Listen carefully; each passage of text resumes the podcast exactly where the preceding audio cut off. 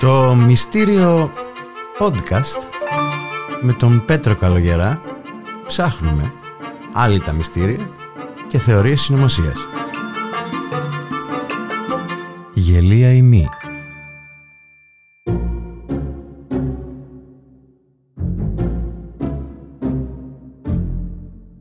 Γεια σας φίλες και φίλοι. Ένα νέο podcast, το Μυστήριο Podcast, θα ξεκινήσει την πορεία του από αυτή την εκπομπή. Ε, όσοι δεν ακούσατε τα podcast λατρεύτηκαν σαν θεοί με τον Πέτρο Καλογερά, εμένα δηλαδή, ε, να πάτε τώρα να τα ακούσετε. Ε, αυτό βέβαια είναι ένα άλλο podcast, είναι, ε, θα εξερευνήσουμε άλλη τα μυστήρια και θεωρίες συνωμοσίας οι οποίες πολλές φορές γίνονται γελίες. Θα ξεκινήσουμε λοιπόν το πρώτο επεισόδιο ε, με, τον, με μια υπόθεση που συνέβη στην Αμερική το 1971. Είναι η μόνη ανεξιχνίαστη αεροπειρατεία που έχει συμβεί στην, στην ιστορία. Ε, και αυτό γιατί κανένας δεν βρήκε ποτέ το δράστη. Πραγματικά πρόκειται για μια υπόθεση που το who done it ας πούμε δεν, το, είναι αστείο μπροστά της δηλαδή δεν μας ενδιαφέρει πλέον ποιος το έκανε απλά μας ενδιαφέρει να συνεχίζεται αυτή η ιστορία και αυτό το κυνήγι αυτού του τύπου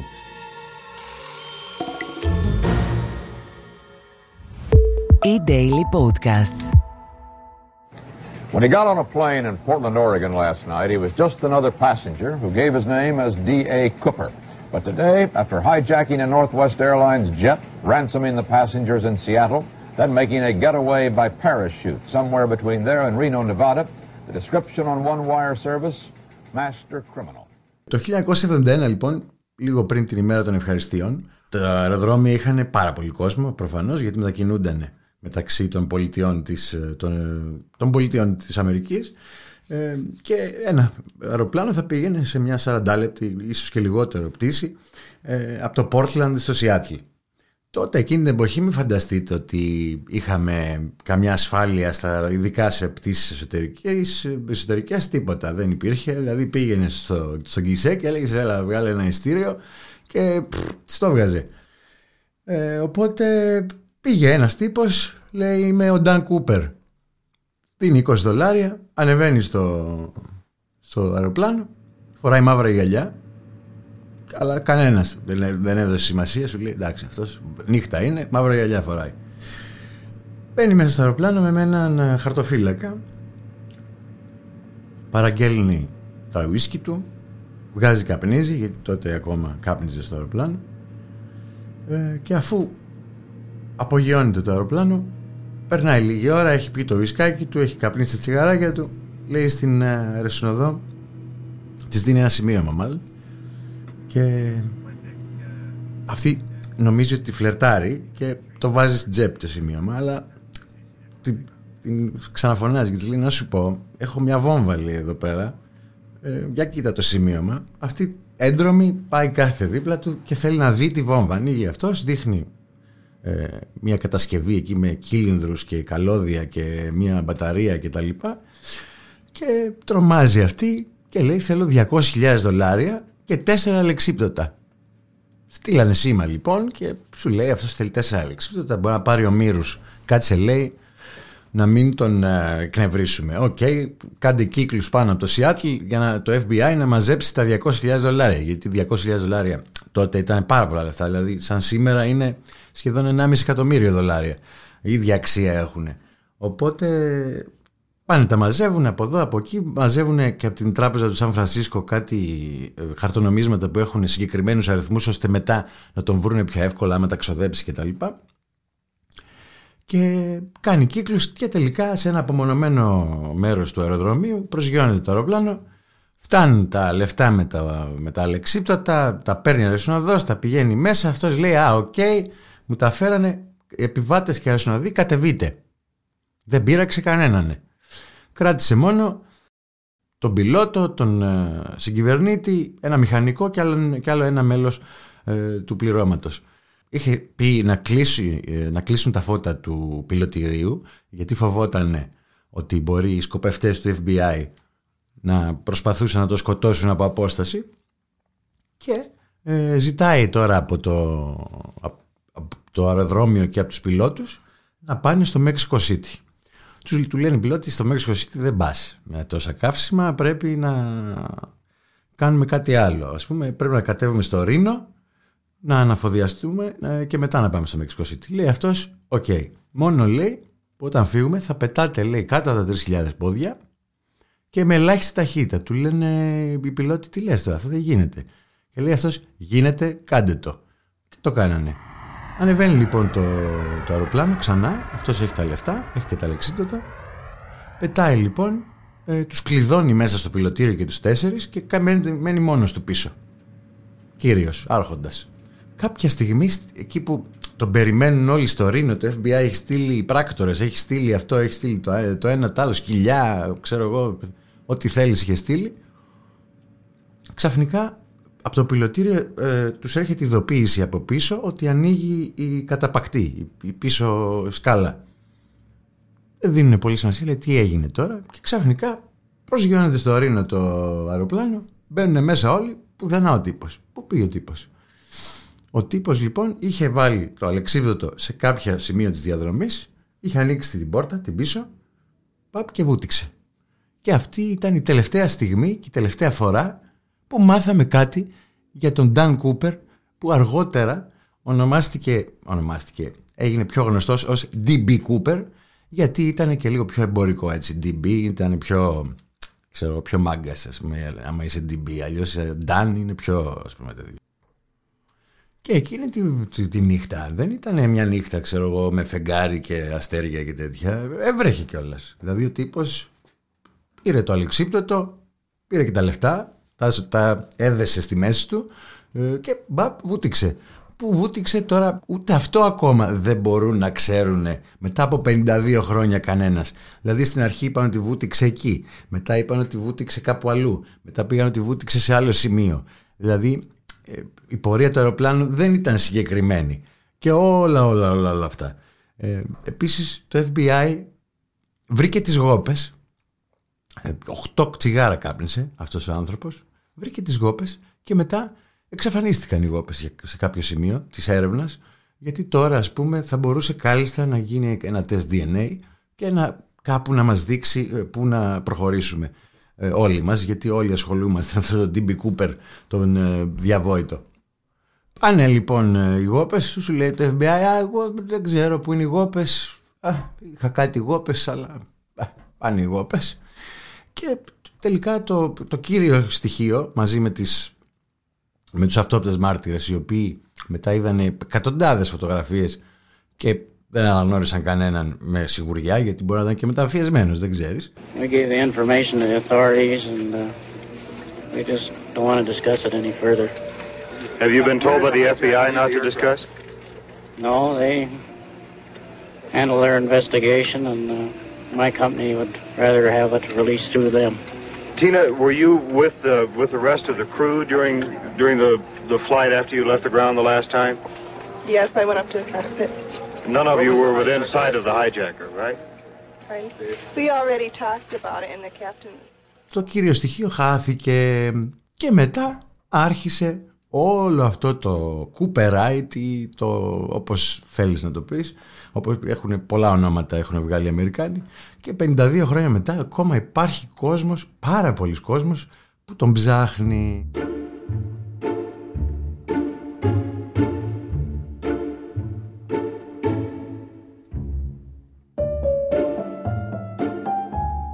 Εδώ να φανταστείτε από το 2018 γίνεται και το CooperCon που λέμε Comic Con γίνεται το CooperCon που μαζεύονται όλοι αυτοί που ψάχνουν τον Κούπερ μετά από 52 χρόνια, ανταλλάσσουν τις ιστορίες τους. Εγώ πιστεύω ότι είναι εκείνος, εγώ πιστεύω ότι είναι ο γείτονάς μου, εγώ πιστεύω ότι είναι ο θείος μου, εγώ πιστεύω ότι είναι ο παππούς του παππού μου. Ε, πουλάνε και merchandise, εννοείται, μπλουζίτσες, κούπες με το φάτσα του. Έχουν φτιάξει illustrations που πηδάει, ξέρω εγώ, τη νύχτα από το, από το αεροπλάνο. Και έχει γίνει ένα πανηγυράκι όμορφο και όλοι θέλουν να βρούνε ποιος ήταν με σιγουριά γιατί όπως λένε οι ίδιοι αυτοί που τον ψάχνουν οι φανατικοί ότι ο μόνος που θα γίνει πιο διάσημος από τον Ντίμπι Κούπερ θα είναι αυτός που θα βρει την ταυτότητά του. CooperCon 2023 is just one month away. Let's talk about it.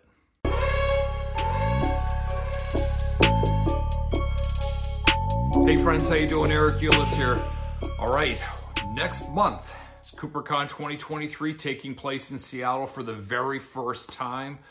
I want to encourage you to grab your tickets now if you're planning on attending CooperCon.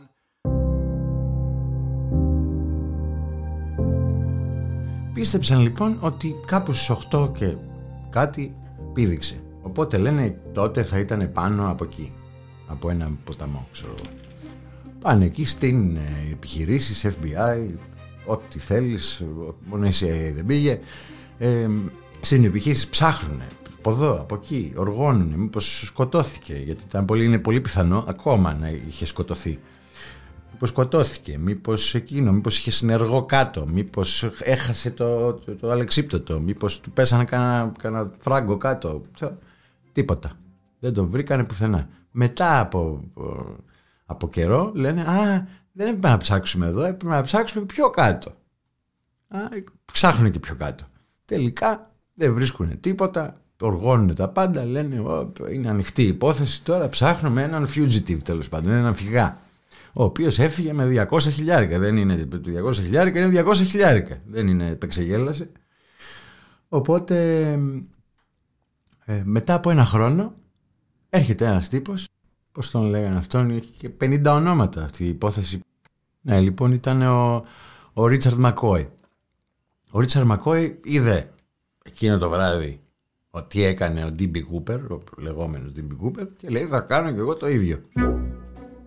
Μπορώ. Ωραία. Μπορείς και εσύ. Ανέβηκε σε ένα αεροπλάνο στη Γιούτα. Λέει δώσ' μου μισό εκατομμύριο. Και πάει να φύγει, αλλά αυτόν τον πιάσανε. Και λένε, Α, εσύ είσαι ο Ντι Μπι Κούπερ. Και λέει, Αυτός εγώ όταν έκανε του Ντίμπι Κούπερ τέτοια ήμουν σπίτι μου. Και τελικά αποκαλύφθηκε ότι όντως ήταν σπίτι του και τον πιάσανε μόνο για τη δεύτερη αεροπειρατεία. Οπότε δεν ήταν αυτός ο Ντίμπι Κούπερ. Ένας άλλος μετά ε, ε, ήταν στο νοσοκομείο, ήταν έτοιμος να μας χαιρετήσει και είπε στη γυναίκα του «Γυναίκα, έχω να σου πω κάτι τελευταίο. Δεν σε απάτησα, αλλά είμαι ο Ντίμπι Κούπερ». Μετά πέθανε. Άρα όλα αυτά πήρανε DNA του FBI, αν χάσανε τα άλλα DNA, αλλά αυτά τα πήρανε και λένε όχι, δεν είναι αυτός. Αλλά πώς να ήταν αυτός αφού έχασες τα άλλα. Πού θα τον βρεις; Τέλο πάντων, λαμβάνει και κάτι γράμματα το, το FBI τύπου δεν με πιάσατε, δεν μπορείτε και τέτοια. Δηλαδή, τζακαντεροβγάλη τη φάση που πήγαινε διακοπές και έστελνε γράμματα στην αστυνομία ότι μην με ψάχνετε, θα είμαι διακοπές. Αλλά έστειλαν κι άλλοι ε, τόσα γράμματα. Δηλαδή, δεν ήταν μόνο δύο-τρία, ήταν. Έστελνε ο κόσμος γράμματα γιατί τους είχε πιάσει όλους φρενίτιδα με τον Κούπερ. Σου λέει, Όπα, κάποιος τα βάλε με το σύστημα και γλίτωσε. Θέλω κι εγώ. Πώς θα γίνει δηλαδή.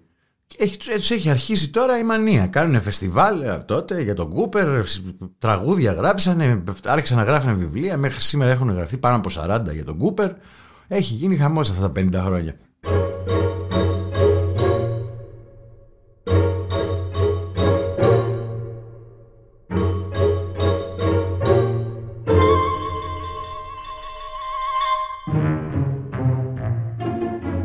Οπότε ούτε τα γράμματα βγήκε κάτι Αφήσαμε τα γράμματα, τα βάλαμε στο αρχείο και αυτά. Ψάχνει τώρα, όλοι οι agents ψάχνουν ποιος είναι ο Κούπερ και ποιος είναι ο Κούπερ. Βάζουν units, παίρνουν από το στρατό παλαίμαχους να βοηθήσουν. Τίποτα.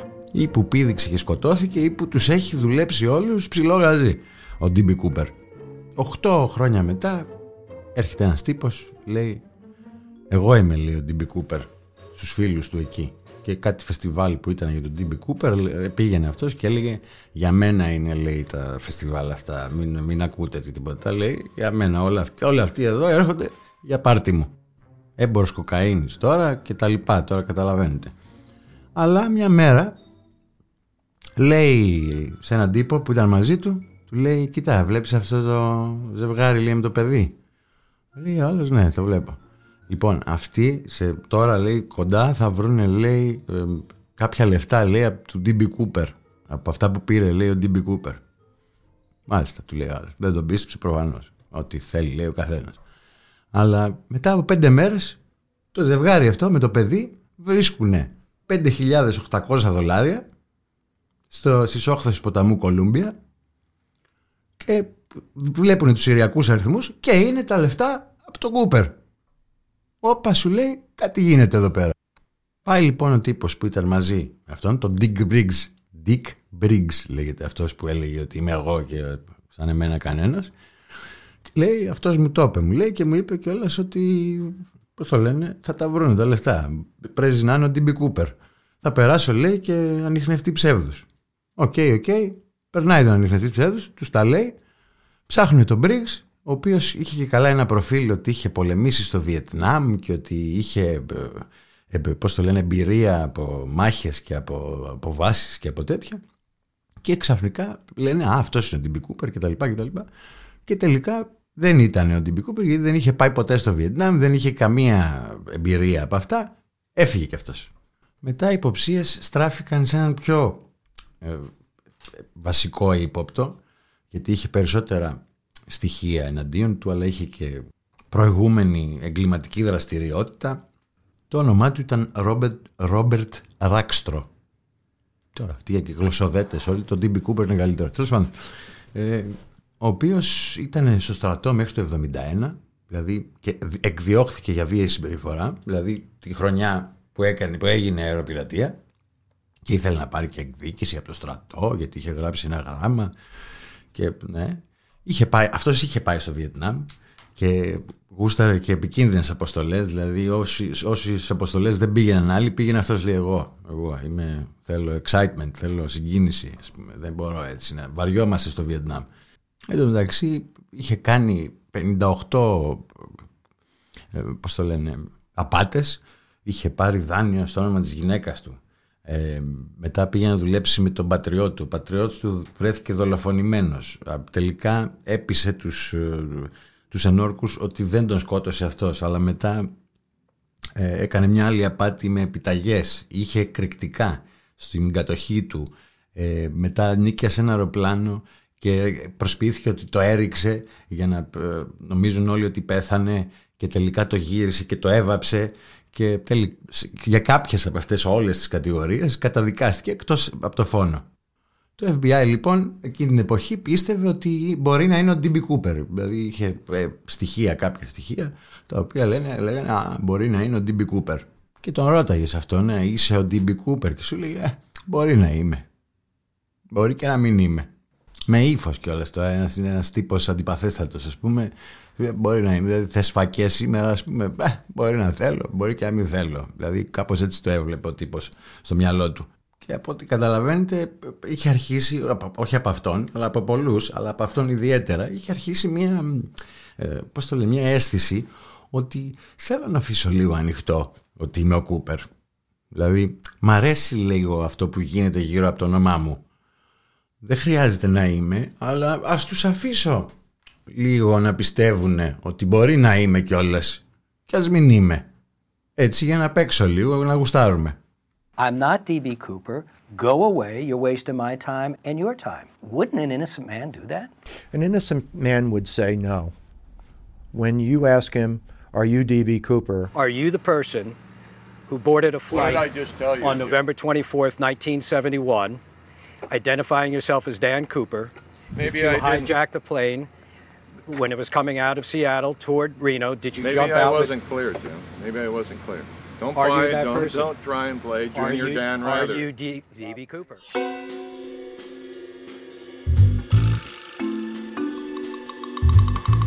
Και εκεί λοιπόν που το FBI, το ίδιο FBI που έχει χάσει τις γόπες, που λαμβάνει γράμματα και τα βάζει στο αρχείο, εκείνη το FBI λοιπόν, αυτή η τρομηρή υπηρεσία που βλέπουμε στις ταινίε, ξαφνικά λέει όχι δεν είναι αυτός και φεύγουμε. Σου λέει γιατί αφού έχεις case εδώ πέρα, έχεις υπόθεση. Τελικά κάποιος αργότερα ανακάλυψε ότι είχε σχέσεις με τη CIA και ότι ήταν στο Ιράν λίγο πριν την Επανάσταση τη- που έγινε εκεί εναντίον του Σάχη ήταν στην Ικαράγουα με, το, με τα όπλα που πήγαν από το Ιράν στους κόντρας και σου λέει το, μπορεί η CIA να, του, να είπε στο FBI παιδιά αυτός ξέρει πολλά μην τον α, ανακρίνετε και ξαφνικά εκόπηκε και αυτό. Μετά αργότερα οι ιδιωτικοί ερευνητές στράφηκαν πάλι σε αυτόν αλλά αυτός ήταν, αφού βγήκε από τη φυλακή ήταν νόμιμος και έζησε πολύ νόμιμα τη ζωή του τέλος πάντων επισκευάζοντας ε, γιότ. Και σου, λέει όχι τώρα εγώ δεν είμαι αν και πάλι τα μάσαγε που και που γιατί του άρεσε πάλι γιατί είχε μπει στο τρυπάκι ένας άλλος αγαπημένος βγήκε στην επιφάνεια αφού το 2016 μετά από 45 χρόνια ερευνών 45 χρόνια ερευνών ε, το FBI είπε κλείνω την υπόθεση γιατί παιδιά έχω δώσει λεφτά εκεί πέρα και θέλω να τα δώσω αλλού. Δηλαδή δεν μπορώ να ξοδεύω εγώ λεφτά για να βρω τον DB Cooper που δεν ξέρω αν θα το βρω κιόλας. Ποτέ. Και την κλείνει. The FBI says it's closing the case on one of the greatest mysteries of the 1970s. A man using the alias D.B. Cooper hijacked a plane back in 1971. When it landed in Seattle, Cooper exchanged the flight's passengers for ransom money and parachutes and kept several crew members on board before taking off again. Cooper later jumped out of that plane and was never seen again. Tonight, federal investigators announced that they have exhaustively reviewed all credible leads during their 45-year investigation. Και δύο χρόνια μετά έρχεται ένας άλλος τύπος στο προσκήνιο με επίσης ξέρω, εμπορικό όνομα William J. Smith με έναν τύπο να στέλνει ένα γράμμα στο FBI και να λέει αυτός είναι. Έχω δίκιο εγώ. Γιατί είμαι αναλυτής του στρατού και έχω αναλύσει τα γεγονότα και δεν μπορεί να είναι σύμπτωση όλα αυτά που βρήκα. Μα πώς να είναι δυνατόν αφού είμαι αναλυτής του στρατού; 68 αναλυτές του στρατού τα προηγούμενα χρόνια δεν το είχαν βρει. Αλλά αυτός ήταν αναλυτής του στρατού και το βρήκε. Είχε και αυτός λοιπόν εμπειρία από στρατό και από πτήσεις και από τα λοιπά και τα λοιπά και όταν έφυγε από το στρατό δούλεψε στη Penn Central Transportation Company η οποία το 70 και αυτό είναι με συμπτώσεις φυσικά που θέλουν ανάλυση ε, το 70 ε, πτώχευσε και αυτός και αυτού κινδύνεψε το εισόδημά του και η σύνταξή του του William J. Smith όχι του αναλυτή του στρατού και λέει εμφανίστηκε εμφανίζονται στοιχεία συνέχεια εδώ μεταξύ καινούργια. Λέει ότι είπε λέει ο D.B. Cooper όταν ήταν στο αεροπλάνο ότι θέλει λέει να εκδικηθεί λέει τον επιχειρηματικό και τον ε, μεταφορικό κόσμο γι' αυτό θα κάνει την αεροπειρατεία το είπε στις αεροσυνοδούς και γι' αυτό ήταν ο William J. Smith που δούλευε στη, στα, στις μεταφορικές και εκεί μπήκε και στη, στην εξίσωση αυτή η περιβόητη γραβάτα. Βρέθηκε λοιπόν μια γραβάτα την οποία την είχε αφήσει πίσω ο D.B. Cooper ε, πριν πηδήξει με το αλεξίπτωτο και λέει έγιναν τεστ λέει πάνω και βρέθηκε τιτάνιο και βρέθηκαν κι άλλα πώς το λένε μέταλλα τα οποία παραπέμπουν σε κάποιον που δούλευε στις κατασκευές μεταφορικών μέσων είτε αεροπλάνων είτε κτλ. κτλ, κτλ. Και γι' αυτό βγήκε ότι μπορεί να ήταν ο William J. Smith. Ή μετά είπανε ότι μπορεί να ήταν κάποιος υπάλληλος της Boeing ή της Canadian Airlines. Και εδώ μπαίνει στην εξίσωση και μια καινούρια θεωρία για το ποιος μπορεί να ήταν ο D.B. Cooper η οποία λέει ότι πρέπει να στρέψουμε λέει τα βλέμματα όχι στις Ηνωμένες Πολιτείες αλλά στον Καναδά.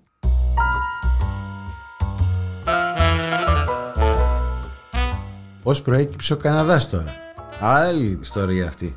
Ξέχασα να σας πω ότι το 2016 όταν έκλεισε την υπόθεση το FBI ένας από τους ερευνητές της υπόθεσης, ιδιωτικοί ερευνητές, ο Τόμ Κόλμπερτ έκανε μήνυση στο FBI και είπε φίλε θέλω τα αρχεία και το FBI εκείνη την περίοδο δεν ξέρω αν αναγκάστηκε ή αν ε, το προέβλεψε ε, και άρχισε να δίνει αρχεία ε, κάθε φορά λίγα το μήνα, λίγα το μήνα, λίγα το μήνα και ήταν 80.000 σελίδες ξέρω εγώ και τις έδινε σιγά σιγά και άρχισε μετά μια φρενίτιδα από άλλους ερευνητές διάφορους. Δηλαδή podcast αυτά εκείνα ψάχνανε συνεντεύξεις και τα λοιπά και εκείνα. Οπότε τα ονόματα γίνανε ακόμα περισσότερα.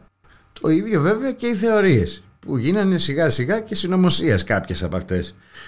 Μια θεωρία λοιπόν που εμπλέκει πλέον τον Καναδά λέει ότι ο Νταν Κούπερ ήταν λέει ήρωας κόμιξ στον Καναδά, στα γαλλικά όμως και όχι στα αγγλικά, ε, ο οποίος ήταν πιλότος και ήταν, έκανε επικίνδυνες αποστολές και έφερνε σε, πέρασε αποστολές και ήταν από τους κορυφαίους ξέρω εγώ ήρωας κόμικ ο Νταν Κούπερ. Δηλαδή το όνομα που είχε χρησιμοποιήσει αρχικά ο αεροπειρατής ο αεροπειρατής φάντασμα γιατί κανένας δεν ξέρει ποιος είναι και κανένας δεν θα τον βρει ποτέ εγώ πιστεύω και θα σας πω στο τέλος γιατί. Σε αυτή λοιπόν τη ιστορία με τον Νταν Κούπερ τον ήρωα κόμιξ ας πούμε του Καναδά ε, υπάρχει λέει ένα τεύχος από τα 40 κάτι που είχε βγάλει ο κομίστας ε, που είναι ακριβώς η ίδια ιστορία εκτός ότι δεν κάνει αεροπειρατεία. Ο Νταν Κούπερ πέφτει δηλαδή στη μέση του πουθενά με αλεξίπτωτο και αυτά και εξαφανίζεται ξέρω τι κάνει και αυτός. Μπορεί και αυτός να εξαφανίστηκε μετά και έρχονται τώρα αυτοί οι κυνηγοί μαγισσών παύλα στοιχείων και σου λένε η αεροπορία του Καναδά ήταν ξακουστή μέχρι τη δεκαετία του 60 και τότε απολύθηκαν πάρα πολλοί πιλότοι από την πολεμική αεροπορία και μπορεί κάποιος από αυτούς αφού είχε τις ικανότητες να έκανε την αεροπειρατεία στο, στις Ηνωμένες Πολιτείες. Μήπως λοιπόν πήρε το όνομα ενός παιδικού του ήρωα και αντέγραψε μία από τις ιστορίες του.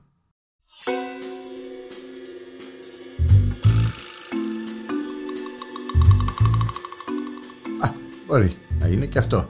Επίσης εκείνη την περίοδο, το 71 που έγινε η αεροπειρατεία, ε, οι σχέσεις Ηνωμένων Πολιτειών εν μέσω ψυχρού πολέμου και Καναδά δεν ήταν και οι καλύτερες δυνατές και το FBI πήγε στην, στην πολεμική αεροπορία του Καναδά και λέει θέλω να ψάξω κάποια άτομα εδώ πέρα μέσα γιατί κάτι έχω, μυρίζομαι κάτι. Έχασα τις γόπες και μυρίζομαι ότι μάλλον αφού έχασα τις γόπες κάπου εδώ θα είναι οι γόπες.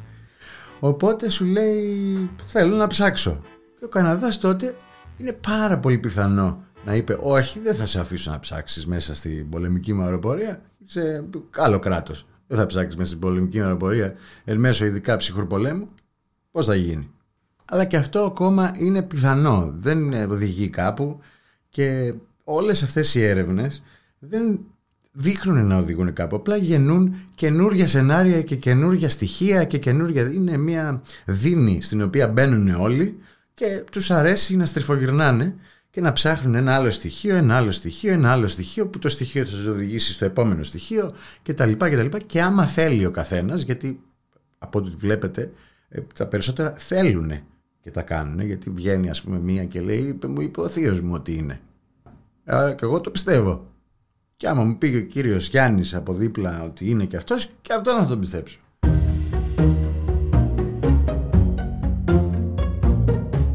Πλέον δηλαδή λοιπόν δεν είναι πρόκειται για μια υπόθεση που ψάχνουμε να βρούμε ε, τη λύση της είναι μια υπόθεση που όσο την ψάχνουν οι περισσότεροι τόσο λιγότερα ξέρουν γιατί βρίσκουν και άλλα στοιχεία και άλλα στοιχεία και το πράγμα μπλέκεται και απλά θέλουν να είναι μέσα σε αυτή την έρευνα που ίσως κάποτε λυθεί ο γρίφος. Αλλά όντως θα δείτε άμα διαβάσετε κι άλλο και τι συμβαίνει ακριβώς και ότι συνέχεια βγαίνουν ερευνητές καινούργοι κτλ. Και, και συνέχεια βγαίνουν ονόματα. Οι ύποπτοι είναι δεκάδες, οι ερευνητές είναι χιλιάδες ε, κτλ.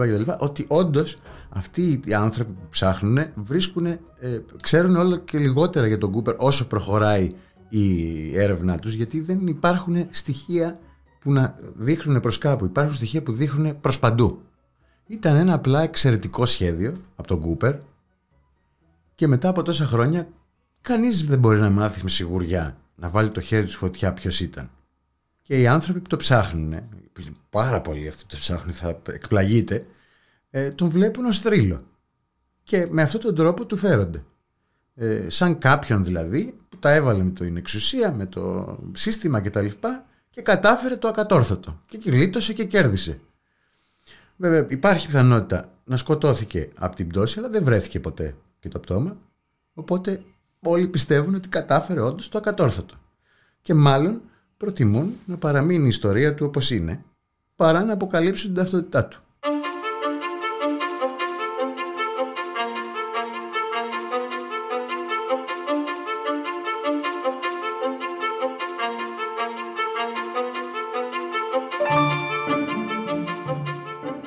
Αυτό είναι το συμπέρασμα που βγήκε από όλο αυτό γιατί είναι 52 χρόνια η υπόθεση του, του DB Cooper μετράει 52 χρόνια και όσο, όσο προχωράει γίνεται ακόμα πιο περίπλοκη.